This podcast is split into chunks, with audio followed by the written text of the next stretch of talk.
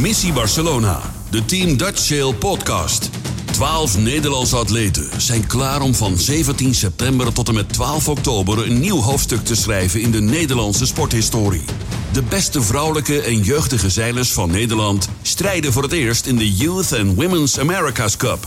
De ultieme uitdaging, vol met innovatie en data-analyse, waarin het uiterste gevraagd wordt van teamwork en aanpassingsvermogen. Dit is Missie Barcelona met Robert Denneman. Welkom bij de allereerste aflevering van de Missie Barcelona Team Dutch Sail podcast. Waar we het gaan hebben over, nou ja, de naam zegt het al, de Missie Barcelona. De Youth and the Women's America's Cup. Die gaat dit najaar plaatsvinden in Barcelona. En daar gaat een uh, contingent Nederlanders aan deelnemen. In deze allereerste aflevering gaan we het hebben over dat project van Team Dutch Sail. Want wat houdt dat nou eigenlijk allemaal precies in? Dat deelnemen aan die America's Cup. En uh, nou ja, wat komt er eigenlijk allemaal bij kijken? En waarom eigenlijk die hele missie? En dat gaan we deze podcast bespreken met Simeon Tienpont. Natuurlijk tweevoudig America's Cup winnaar, maar ook grondlegger van Dutch Sail. Sander van der Borg, die we ook allemaal kennen als watersportfotograaf. Maar hij is operationeel directeur van Dutch Sail. En Pieter Jan Posma, hij is coach van Team Dutch Sail. En heeft natuurlijk zelf ook drie Olympische Spelen achter zijn naam staan. Kortom, een mooie line-up om deze podcastreeks mee af te trappen. Missie Barcelona, de Team Dutch Sail campagne. Alle drie, welkom in de studio.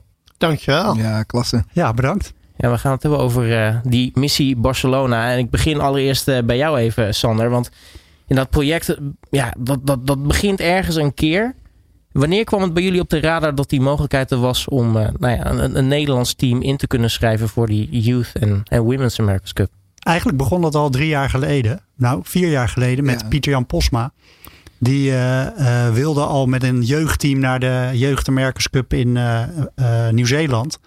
En die heeft toen samen met Dutch Sail, waar ik bij betrokken was, hebben wij het plan opgevat om daarheen te gaan. En toen hebben we daarvoor sponsors bij elkaar gekregen. Zouden we daar ook heen gaan? maar toen kon dat niet vanwege COVID. En eigenlijk is wat we nu doen een voortvloeisel uit wat wij daar wilden neerzetten. Dat project is dus dan eigenlijk zo al een, een tijdje oud. Heeft eigenlijk dus in de ijskast gestaan. Nou ja, in de ijskast. In zoverre dat het project is toen niet doorgegaan. Maar er is wel een andere serie opgericht voor de jeugd. En die andere serie, daar hebben wij toen met het sponsorgeld wat wij toen hadden binnengekregen. Met ook hulp van uh, ja, goede Nederlandse bedrijven die daar ons hebben, bij hebben geholpen. Hebben we twee, uh, twee jaar een volledig seizoen kunnen draaien in een andere klasse. Met een met een heel goed resultaat. Wat we eigenlijk twee jaar lang gedomineerd hebben. Maar ik denk dat daar Pieter Jan nog het meeste over kan vertellen zometeen. Nou ja, Pieter Jan, bij jou is het eigenlijk dus drie jaar geleden begonnen met het idee met de, de Youth America's Cup. Om daar een Nederlands team naartoe gestuurd te krijgen. Jij bent sowieso een, iemand met een, een, een vooruitziende blik. het is dan ook niet, denk ik, toevallig dat dat bij jou dan begonnen is. Nou, ik denk dat we hier om de tafel iedereen een vooruitziende blik of ahead of the game willen zijn. We vinden het mooi om voor Nederland iets, iets heel gaafs neer te zetten. Want dit is zo bijzonder dat we, dat we die inschrijving hebben. En, en je kijkt graag naar de toekomst. Dit is de klasse van de toekomst. Het gaat zo ontzettend hard. Wel vier keer zo hard als de wind. En, en de technologie die gaat uh, in rassen schreden echt vooruit. Wat heel gaaf is. Ook het teamwork ja, deze America's Cup Youth, dat is, uh, ja, dat is de toekomst. En wij doen mee. En uh, vier jaar geleden was, was het een droom om, om dat te doen. Toen is het inderdaad niet doorgegaan. Wel eigenlijk met elkaar dichter bij elkaar gegroeid als, als team, als management, als sporters. En ik denk dat we daar ook een stukje vruchten van plukken nu. Ja. Ja, en als aanvulling daarop misschien is dat, kijk, waarom zijn wij met Pieter Jan daar in in contact gekomen dat wij eigenlijk met Dutch al bezig waren om uh, aan de echte America's Cup deel te nemen. Wat we eigenlijk probeerd te hebben onder leiding van Simeon Tienpont. En dat is eigenlijk de geschiedenis ook van Dutch uh, waar wij uit ons zijn ontstaan. Is, is uh, om, om de hoop om ooit eens aan de echte America's Cup mee te doen. En daar zijn, waren we toen vrij dichtbij. En dat is niet doorgegaan. Zeiden we, nou, we willen in ieder geval om een, een goede fundatie te bouwen in het Nederlandse zeilen. Willen we in ieder geval bij de jeugd en de vrouwen wel mee, meedoen. Ja, en nou ja, toevalligerwijs Simon Tienpont ook wel eens in de studio. Uh, Zo'n soort missing, missing link in dit gesprek zo. Um, de echte America's Cup, om daar een deel te nemen, is dat denk ik de, de droom van, van, van iedere zeiler. Um, maar er komt ontzettend veel bij kijken om überhaupt mee te kunnen doen. Um, maar de missie was dus, uh, nou ja, in eerste instantie deelnemen, maar dat, dat was dus nog vrij dichtbij.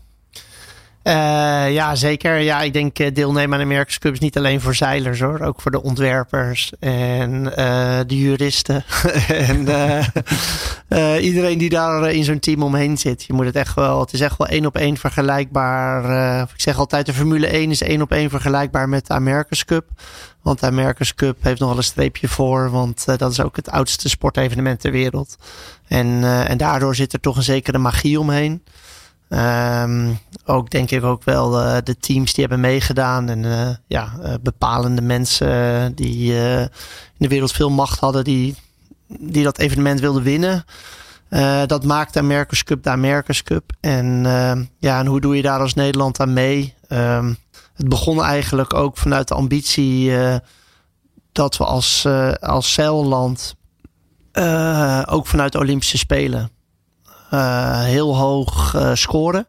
En misschien wel zelfnatie nummer 1, maar nog nooit hadden meegedaan aan die America's Cup. En wel ooit als eerste in 1852 een uitnodiging hadden gehad. En uh, dus ja, het was toch een beetje een stoute droom. Met in het begin waarin ik thuis kwam en zei van ja, als we hier als Nederland aan meedoen, 10% kans dat het lukt. alleen het kwam toen toch in een stroomvoorstelling. En dat had er eigenlijk een beetje mee te maken uh, dat Dutch Hill als stichting werd opgericht. En waarin we zeiden, als we dit gaan doen, dan moeten we eigenlijk de jeugd betrekken. En daarmee ook een infrastructuur naar de toekomst creëren. Nou, we hebben net gehoord van uh, Pieter Jan, uh, ja, dat dat nu echt zijn vruchten aan het afwerpen is. maar eigenlijk ook de industrie betrekken. waardoor we eigenlijk meer schouders krijgen om dit te ondersteunen in plaats van één iemand die het allemaal gaat betalen en bepalen. en, uh, ja, en daarmee eigenlijk ook een stukje, ja, uh, een derde uh, pilaar dat je het duurzaam maakt. Dus dat je niet alleen iets opzet voor één evenement, maar dat je dan ook doorgaat in de breedte van het offshore zeilen en daarmee ook binnen Nederland ja, iets structureert binnen het zeezeilen. Uh, dus niet alleen Merkers Cup, maar hopelijk ook of wat we hebben gedaan met de Volvo Ocean Race. Uh, maar ook in andere klassen. Uh, ja, waarin we eigenlijk een lijn doorzetten vanuit het jeugdzeilen bij het Watersportverbond. Wat heel goed georganiseerd is. Waarin ze heel goed presteren. En ja, dat we dat doortrokken richting het zeezeilen, het professionele zeilen. Want als we het hebben over de, de America's Cup, ja, je zei het, dat is voor, voor vele mensen, vele facetten winnen, winnen het zeilen is, de, is het een droom. Wat maakt die cup nou zo, zo magisch? Uh, ja, omdat het gewoon, denk ik, het, uh, de, de, misschien wel de moeilijkste trofee is om te winnen. Uiteindelijk is het een. Uh, voor als, ja, is het, is het, er zijn heel veel middelen voor nodig om, om te kunnen winnen. En, uh, en niet alleen uh, aan uh, geld of materiaal of resources of de beste mensen, maar ook wel een stuk ehm, identiteit, ehm, cultuur met elkaar maken en uiteindelijk ook echt een team bouwen. En al die facetten moeten bij elkaar vallen. na drie, vier jaar voorbereiding in een, in een maand zeilen. Ja, en dat is uh, heel lastig. en, uh, en, en ik moet eerlijk zeggen, één ding is om hem te winnen. En, en misschien nog wel lastiger is om hem te verdedigen. Want uh, het is eenmaal zo dat je als je verdedigt aan Merckx Cup, dan mag je niet meedoen aan de, aan de voorrondes. dus je moet het zo zien dat als je in het wereld, dat je bent wereldkampioen voetbal, je hebt de finale gewonnen en dan vier jaar later sta je eigenlijk al in de finale. En je ziet de rest van die teams spelen. En ja, jij moet vers die finale gaan spelen. Ja. En dat uh, is een soort uh, trein die op je afkomt. Die je eerst uh, stil moet zetten en daarna achteruit moet duwen. En, ja, en dat maakt het voor mij wel. en ik denk voor heel veel mensen die er betrokken bij zijn. Wel een, een, een heel uitdagend evenement. Ja. Sander, Dutch Hill, ja, je noemt het al, een paar jaar geleden is dat, is dat opgericht. Hoe is dat het, tot stand gekomen? Ja, dat, uh, ja dat, is, dat is natuurlijk een, een, een, makkelijke vraag, maar best wel uitgebreid. Omdat, je, uh, omdat wij dus bezig waren met die 10% kans van Simeon om mee te doen met de echte America's Cup. En Simeon had een droom om dat te doen. En die heeft daar heel veel energie in gestoken.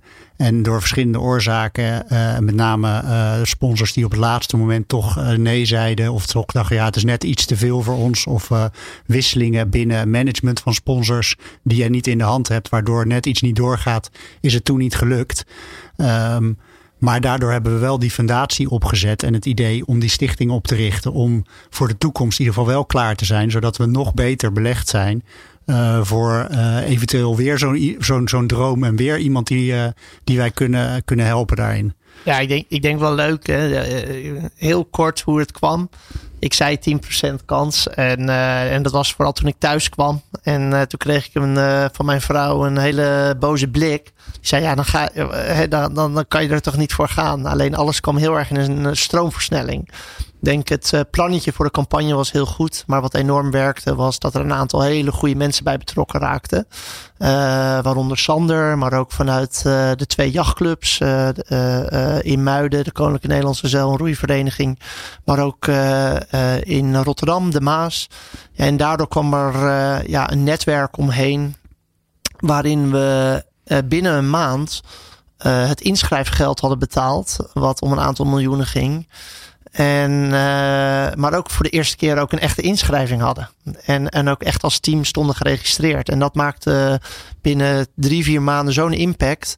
Dat er uiteindelijk uh, misschien wel twee derde van de waarde van de campagne die nodig was aan middelen en aan financiën bij elkaar kwam. En toen, uh, ja, en uiteindelijk was het wel een race tegen de strijd. En ja, wat Sander zei, een hele belangrijke facet was een hoofdsponsor.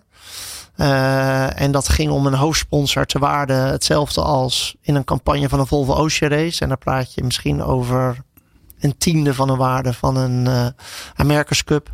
Ja, en uh, die kreeg het net niet op tijd voor elkaar. Eigenlijk op het moment dat wij al los moesten gaan en mensen moesten gaan aannemen, stelden zij de beslissing uit vanuit de aandeelhouders ook. En ja, en toen werd het heel kort dag. En, ja. en toen dachten we, nou ja, als we het niet via de bovenkant kunnen doen, uh, dat was een heel mooi streven. En uiteindelijk was de kans, denk ik, uh, misschien wel 80% eh, dat we het wel gingen halen. Maar ja, toen kwam het net niet op tijd door. En toen speelde tijd parten. En toen hebben we gezegd, ja, dan moeten we het misschien maar gewoon doorzetten met alles wat er nu staat. via de onderkant. En dan beginnen we gewoon via de jeugd. En uiteindelijk ook nu wat uh, doorgroeid is naar een Women's America's Cup. Wat ja. naar mijn idee ook echt uh, ja, fantastisch is. Dat dat uh, nu echt ook binnen de America's Cup zelf een internationaal vorm en aanzien heeft gekregen. Ja, en wat je dus wel ziet is dat, dat er in Nederland echt wel een, een, een stroming op gang te brengen is met de hele industrie die erachter staat. Uh, want er, we hebben in Nederland een hele rijke historie met natuurlijk ook de America's Cup. Met uh, winnende teams in het verleden uh, van 30 jaar terug. Um, dat wij, dat, dat die echt daarachter konden staan en ook dat wilden. Dus je ziet ook bij de jachtclubs dat er heel, een hele brede basis is om dit wel te willen laten lukken. Maar dat er net dat ene zetje nodig is. En dan kom je inderdaad bij Simeon dat je dan nu, omdat het niet gelukt is, we nu aan via de andere kant toch wel die basis willen bouwen. Ja, want ik kan me voorstellen op het moment dat, dat hè, die call kwam, nou, het gaat niet door, dat dat op dat moment een knauw is. Maar uiteindelijk hebben jullie wel al dat alles kunnen gebruiken om nou ja, uiteindelijk fantastische campagnes uh, te draaien. Onder meer in, in de Ocean Race. En dan nu dus natuurlijk richting, uh, richting de Youth and Women's America's Cup. Precies. Ja, zeker. En ik denk wat ook uh, wat je door de lijnen heen hoort, hè, cultuur bouwen, daar waren we al langer mee bezig. dat, dat neemt even tijd om een organisatie op te zetten, maar cultuur en cultuurwaarden van echte samenwerking, elkaar echt begrijpen. Wat zegt de ander? Wat bedoelt hij? Hoe, hoe, hoe zorg je dat de, de krachten, hè, dat je die allemaal de koppen bij elkaar hebt? En ja. we hebben echt flink uh, discussies en, en we hebben flink, uh, zetten we de dingen op scherp. Maar ik denk door die aanlooptijd en, en blijven bij de cultuurwaarden en blijven elkaar op scherp zetten, dan gaat het niveau omhoog. Wat echt nodig is in die samenwerking om uh, goede resultaten neer te zetten. Nou, uiteindelijk uh, nou ja, kun je niet een lege boot uh, het water opsturen. Hè? Daar, daar moet natuurlijk bemanning op. zeker ook als je natuurlijk in de twee categorieën gaat, gaat varen. Hoe is dat team tot, tot stand gekomen? Waar, waar is men begonnen met het verzamelen van mensen die dit willen doen? Ja, ik, ik, ik had zelf al langer contact met een aantal zeilers. Dat gaat al terug in 2015, 16, 17. En toen waren ze heel jong. Uh, en daar was die ambitie ook al. En, en hebben we samen gezeten. En, en toen ook, ook een project gedaan. En de, dus er komen dingen samen. En je ziet dat, dat meerdere initiatieven dan samen kunnen komen. En dat hebben we nu allemaal onder Dutch Sail neergezet. Uh, en, en, en dan was dit eigenlijk weer even een nieuw begin. een nieuw begin met een nieuwe selectie. Waar we eigenlijk uit hebben geschreven: schrijf je in als elke Nederlandse zeiler die mee wil doen. Schrijf je in. En toen kwamen we op een, een fijne selectie. Uiteindelijk hebben we 60 van die aanmeldingen eigenlijk bij elkaar gehaald. In een weekend in Muiden. En daaruit uh, na een aantal dagen eigenlijk van, uh, van, 30, uh, van 60 naar 30 gegaan. En toen ja, mensen nog meer onder de loep gezet van iedereen die mee mocht doen. En uiteindelijk naar die top 12 ge, gegaan. Ja, dat zijn kanjers. Dat zijn echt de, de, de beste zeilers die we aan tafel mogen hebben. Waar we ontzettend trots op zijn. Die, die ook weer ontwikkeling nodig hebben. Want er waren een aantal eenmansbootzeilers. Er waren een aantal tweemansbootzeilers. Maar dit is ook weer, weer hoger niveau. Dit is samen race onder druk op zoveel snelheid. En uh, ja, daar hebben we die groei bij nodig in die tijd. Ja. Aan uh, aanmeldingen geen gebrek hoor. Ik bedoel, nee. uh, dit is alsof je... Ja, alsof je gewoon voor het Nederlands elftal kan spelen eigenlijk. Ja. En dan een kans krijgt als jeugdzeiler om zeg maar het hoogst haalbare misschien een opstapje naar te hebben. Want in het verleden is al gebleken dat alle jeugdmerkscup, want het is nu voor het eerst dat de vrouwen ook meedoen, maar alle jeugdmerkscup zeilers die in de tijd gewonnen hebben, die varen nu allemaal de echte merkscup. En dat is ook wel een beetje de droom die al deze zeilers ook hebben. Dat is het ding, hè? Het, maakt de, de grote doom uh, misschien toch een, een, een stukje haalbaarder. Het komt, het komt iets dichterbij. Ja, Precies. en je moet ook niet onderschatten hoor, waar we tegen staan. Het zijn twaalf landen die meedoen, die allemaal uh, zeer rijke zeilosteriën hebben, maar ook heel veel talenten in alle, alle zeilers en, en mogelijkheden. Dus we staan onder een, een flinke uitdaging voor, een flinke uitdaging. En die pakken we met beide handen aan. En daar zijn we elke dag mee bezig met al die zeilers. Ja, en, en uh, noem maar één, uh, een Bart Lambrix. Uh, die net drie keer wereldkampioen. Volgende week is weer een wereldkampioenschap. In de 49er-klasse. Dat is jeugd. Ja, dat is een, een man om heel fijn om mee te samenwerken. En ook weer die in een groter team mee te nemen. Ja, ja is, is gaaf. Ja. Ik denk, dat, ik denk dat dat ook wel, uh, als, je, als je nu zelf kijkt. Hè, ik, was, ik was heel erg betrokken in het begin. En, en daar ben je vooral aan het bouwen aan een toegevoegde waarde vanuit een verhaallijn. Hè? Want afgezien van een droom van een aantal enkele van ons, dat, uh, dat je je eigen sport natuurlijk uh, heel erg promoot. Ja. Hè, moet er ook een, uh, voor een bedrijfsleven en, en vanuit de financiële kant om dat te ondersteunen, moet daar een waarde in zitten waarin ze hun investeringen in kunnen terugverdienen. En, uh, en ik denk dat die uh, basis is ooit met een aantal hele goede mensen, ook zoals Ilko Blok, uh, ooit topman bij KPN, die vanaf het begin heel zwaar betrokken was, maar ook binnen het stichtingsbestuur met een aantal hele grote corriveeën, zoals Frank van der Walbaken in sportsmarketing, Hans Huis in het veld, de voorzitters van, van de jachtclubs ik denk dat die basis heel goed is toen destijds is doordacht. En dat we ook echt een verhaallijn hadden waar een aantal, heel, ja, vooral bedrijven in de industrie en de maritieme industrie aan konden haken. Uh, vanuit hun eigen ambities om zichzelf bekend te maken, om talent aan te trekken, om in de technologie dingen te delen. En wat nu heel leuk is om te zien, is dat die toegevoegde waarde is verder is uitgebouwd vanuit een operationele kant uh, door Sander en door uh, Piet dat uh, uh, dit Dutchfield-platform uh, ook voor de beste zeilers binnen Nederland een aantrekkelijk platform is om zichzelf verder in te ontwikkelen en, en ook hun waarde als sporter te vergroten. En dat is ja, eigenlijk waanzinnig. En, ja, en die twee zijn nu samengebracht. En, ja, en, en, en, en ik heb hele goede ja, ik kijk, ik kijk met hele goede moed, zeg maar, ook uh, na dit evenement hoe we nu door moeten gaan pakken uh, en dit allemaal samen blijven houden. Om het dan ook door te zetten naar een volgende America's Cup in 2028. ja, en je ziet ook dat die bedrijven, hè, de bedrijven die denken, ja, ik wil hierbij zitten. Ja. En, die, en, die, sluiten aan en, die, en die, die pakken en wat, uh, wat er dan met elkaar is neergezet. Ja, daar, daar groeien zij ook weer mee. En we hebben discussies over hoe je samenwerkt. Of ja, je hebt altijd over, over handel ook dat hoort er ook bij voor deze bedrijven. En, en zorgen dat zij uh, ook maximale waarde terugkrijgen. Maar er sluiten meer en meer mensen aan. En dat sneeuwballetje, ja, dat heeft misschien wel uh, vijf, zes jaar uh, een aanloopje gehad, maar uh, begint te rollen. Ja. Nou ja, kan je nagaan als je een sneeuwbal gaat laten rollen voor vijf à zes jaar, hoe groot dat inmiddels nu is. Ja, maar dan, ja. daarom zie je dan ook dus dat, dat qua zeilers, dat, dat zeg maar de, de aanmelding, ja, daar zitten gewoon meervoudig wereldkampioen in Olympische klasses tussen bij ons. En ja, dat, dat is ook wel, dat talent heb je ook echt wel nodig om straks op dat niveau te kunnen presteren. En dat is echt heel goed om te zien dat dat gelukt is en dat iedereen zich daaraan wil verbinden. Ja, en wat ik zo ontzettend knap vind is, en dat, dat, dat valt al die zeilers ook, ook te prijzen. Maar er zitten er natuurlijk ook nu een heel aantal in het team die nog steeds hè, bezig zijn met een Olympische missie. En, en we weten dat uh, Parijs 2024 redelijk kort op het begin van uh, de America's Cup is. Maar dat ze alle vrije tijd die ze nog maar hebben naast überhaupt hè, bezig zijn met de Olympische droom. Dat ze die tijd ook gewoon steken in, in dit project. Dus eigenlijk ze, ze, leven volledig voor het zeilen. Ja, daar moeten wij, en daar is PJ een hele goede hulp in. Maar ook het Watersportverbond, waar wij een goede samenwerking mee hebben. Uh, moeten wij heel erg voor waken dat dat ook goed zal blijven gaan. Maar het, aan enthousiasme, wat ik al zei, geen gebrek. Want wij hebben voor dit project hebben wij uh, bij de organisatie een zeilsimulator moeten aanschaffen. Om te leren zeilen in die boot. Dus net zoals je wat met de Formule 1 hebt. Die alles voorbereiden simulatoren, doen wij dat ook.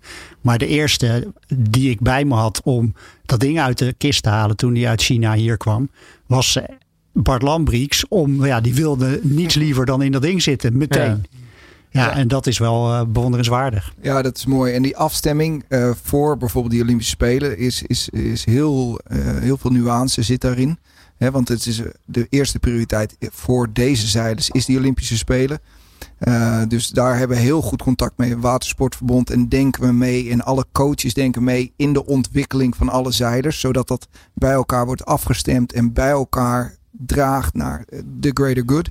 Maar ook vooral uh, petje af voor degene die dan, hè, de, de Olympische zeilers, die hebben misschien uh, eh, 25% van de tijd. Die anderen die stoppen er 100% van de tijd in.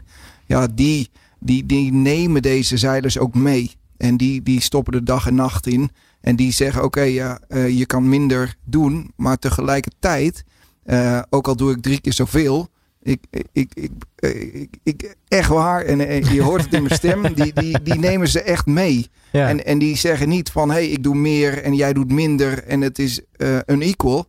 Nee, we gaan daar als team echt, echt mee, mee in. En, en die drive om dat, dat te doen, ja, dat is fantastisch om dat met elkaar samen te brengen in een team. Nou, die balans lijkt me ja, key natuurlijk. Want je wil aan de ene kant wil je natuurlijk ook eh, gewoon kunnen presteren op die Olympische Spelen. Maar ik denk als ik, als ik ook die zeilers af en toe hoor hierover. Ja, je, je zult ze eerder een beetje moeten, moeten remmen dan dat, ja, uh, dat, dat je ze moet aansporen om iets te doen. Maar ik denk, ik denk dat ze er ook wel voordeel aan hebben. Hè? Ik bedoel, uh, ik denk dat wij altijd uh, als zeiland, tenminste hoe ik er heel erg naar kijk, we zijn toch uh, ondanks dat we onszelf als grote zeevaarders zien, zijn we toch iets meer plassenzeilers. Uh, en vandaar ook dat we heel, altijd heel goed scoren op, uh, in de kleine bootjes. En, en dat is iets wat nu, wat bij andere landen, naar mijn idee, veel eerder was verweven. dat eigenlijk jeugdige zeilers ook veel eerder naar de topsport of het zeezeilen werden getrokken. En dat dat ook georganiseerder was vanuit, laat ik zeggen, een verbond uh, of vanuit het land zelf. In Nederland waren dat toch echt nog wel uh, aparte pilaren.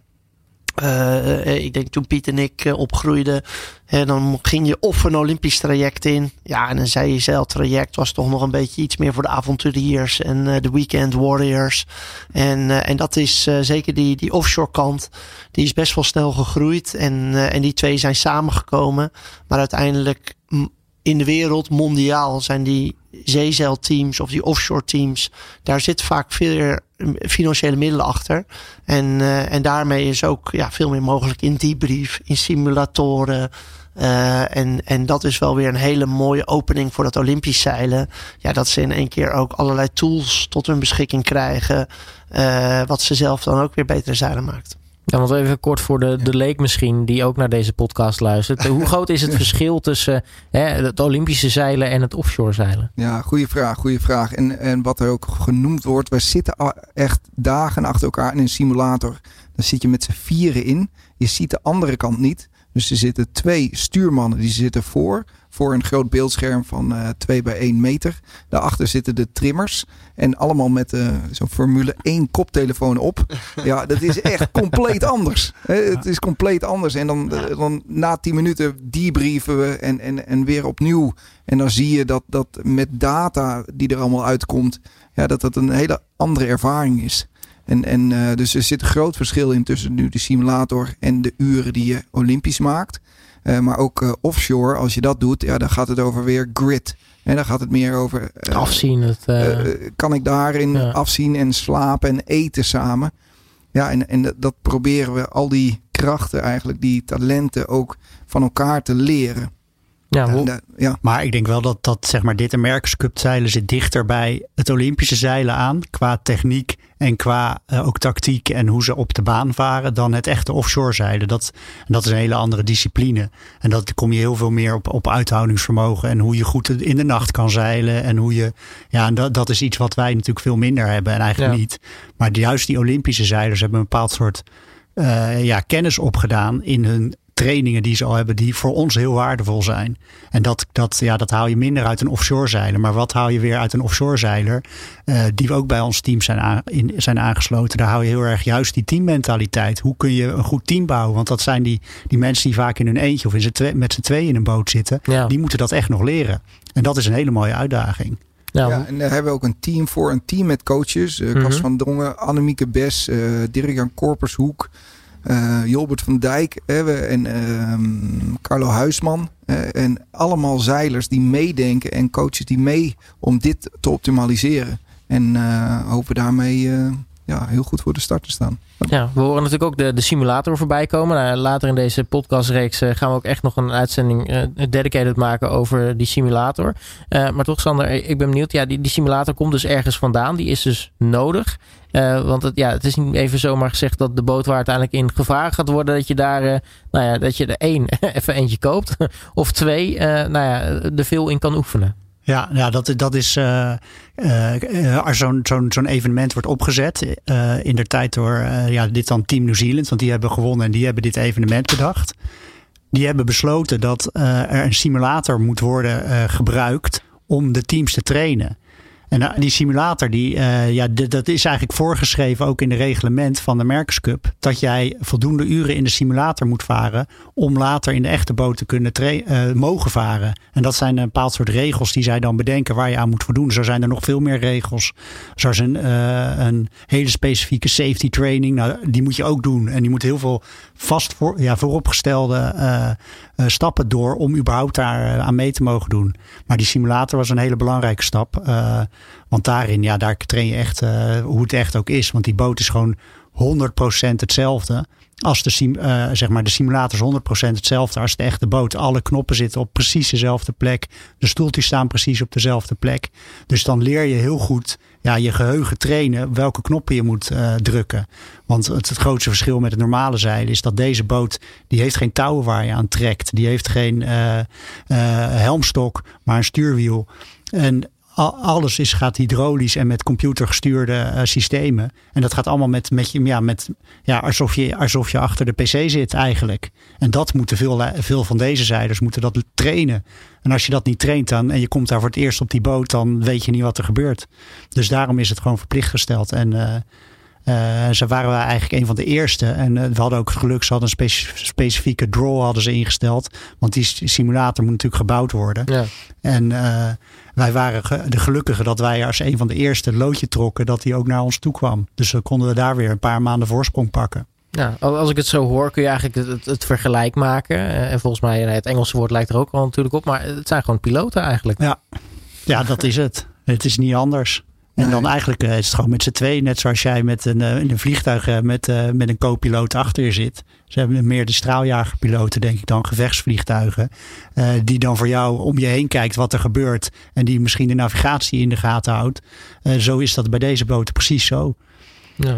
Ja, Pieter, Jan, als we even de, de zelf bij pakken. Misschien even wat, wat dingen op een rijtje zetten. Hoe, hoe ziet zo'n boot er nou eigenlijk uit? Hoe, hoe gaat dat in zijn werk? Ja, uh, goede vraag. Dit is inderdaad uh, heel anders dan een valk of een laser die je in Nederland ziet. Uh, dit is een boot die op drie pootjes staat. En het pootje van het roer achter.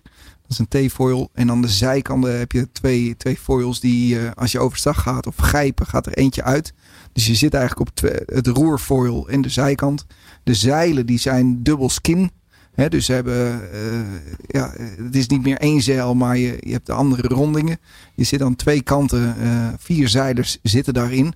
Uh, waarin je dus de ene kant stuurboord en bakboord elkaar niet ziet. Ehm, je zit achter elkaar. En ja, er is nog een, echt een groot verschil ook met de, met de simulator. Je kan in reality, heb je niet zoveel power als op de simulator. Bijvoorbeeld op de simulator wil je heel snel de, de, de, de, de traveler over. Eh, degene waar het grootcel aan zit. En je wil de, boord omhoog. Zoveel power heb je niet. Dus er is ook weer een andere manier van denken. Je kan niet meer zo snel schakelen. Uh, als je zou willen. Dus er zitten allerlei uitdagingen aan. Wat deze zeilers nu meekrijgen. Wat voor iedereen eigenlijk nieuw is. Ja. ja en de groep is, uh, bestaat nu uit twaalf mensen. Uh, maar ja, er zitten niet twaalf man in zo'n boot. Hoe gaat die selectie er, eruit zien? Ja, dus uh, we hebben zes mannen voor de jeugd en zes vrouwen voor de, voor de female. Dus eigenlijk, ja, dan zie je al twee reserves per team. En, en ja, dan denk je eigenlijk, er kan altijd iemand gebeuren. Dus dan willen we hele sterke reserves hebben erbij. En ja, dan, dan, dan is eigenlijk met zes bijna het minimale. Kan nog eentje afvallen die zegt van of dat we het ietsje kleiner maken. Maar dit zijn eigenlijk de helden die het gaan doen. Ja. En waarop uh, ga je dan zo meteen uh, selecteren? Want uh, tot, tot, tot hoe lang voor zeg maar, uiteindelijk de wedstrijd duurt, duurt zo'n selectietraject? Ja, dus van zes naar vier heb je dus eigenlijk alleen over. Dus dan de final wie er in de boot gaan zitten. We gaan dus proberen in mei eigenlijk in de boot, de, de, echte boot te zitten. En dat wordt dan een test van hey, pakken degene het op zoals je wil dat ze het oppakken. En dan uh, in, juni, half juni, dan, dan, dan kom je naar die laatste vier die ook nog met elkaar moeten klikken. Hè? Het, eh, het is een cultuur, het is een, een samenwerking, het is een uh, fascinerend geheel waar iedereen elkaar moet aanvullen en voelen. En, en dan gaat het heel snel, moet je in beslissingen komen en elkaar vertrouwen. En dat is een mooi geheel. Dus half juni denk ik de laatste finals. Ja. En wat het dus uh, een stuk uitdagender maakt, denk ik, is, is dat je dus niet alleen selecteert op wie zijn SEC de beste zeilers, maar wie kunnen uiteindelijk het beste met elkaar samenwerken in zo'n boot. Ja, in vertrouwen heel belangrijk, in, in gevoel, in, in kijken. En, en, en ja, dat, dat, dat speelt allemaal mee. En, en het, wordt, het is nu al in die simulator zie je hele korte mensen die ja, in een split second elkaar helemaal begrijpen. En je wil als één collectief bewustzijn eigenlijk die boot varen. Maar met die simulator hebben we natuurlijk wel een hele goede tool om in ieder geval de, de data heel goed te kunnen analyseren. Wie waarin ja, volgens de nummers het snelste is. Dus dat is eigenlijk wat dat betreft makkelijk. Maar juist de, uh, die communicatie en die, die samenwerking, ja, dat is waar de coaches heel goed op kunnen letten. Ja, dat wordt in ieder geval een uh, fantastische missie. Nou, de missie is al bezig, dus, uh, maar hij wordt denk ik nog mooier zometeen als we verder richting uh, Barcelona gaan. Simeon Tiempon, Sander van der Borg en Pieter Jan Pos mag ik jullie hartelijk danken voor jullie bijdrage aan deze podcast. En tot de volgende. Graag gedaan. Ja, graag gedaan. Groot genoegen. Missie Barcelona, de Team Dutch Sail campagne. Tot zover deze eerste aflevering van Missie Barcelona, de Team Dutch Sail podcast. Volgende week dan is het de beurt aan aflevering 2. En dan gaan we met Simeon Tienpont en met Simon Keizer in gesprek over de America's Cup zelf. Wat is nou de historie van die cup? Wat maakt het nou zo magisch? Uiteraard gaan we ook met Simeon dieper in over die twee overwinningen die hij op zijn naam heeft staan. De Missie Barcelona Team Dutch Shield podcast is een samenwerking met All Sports Radio.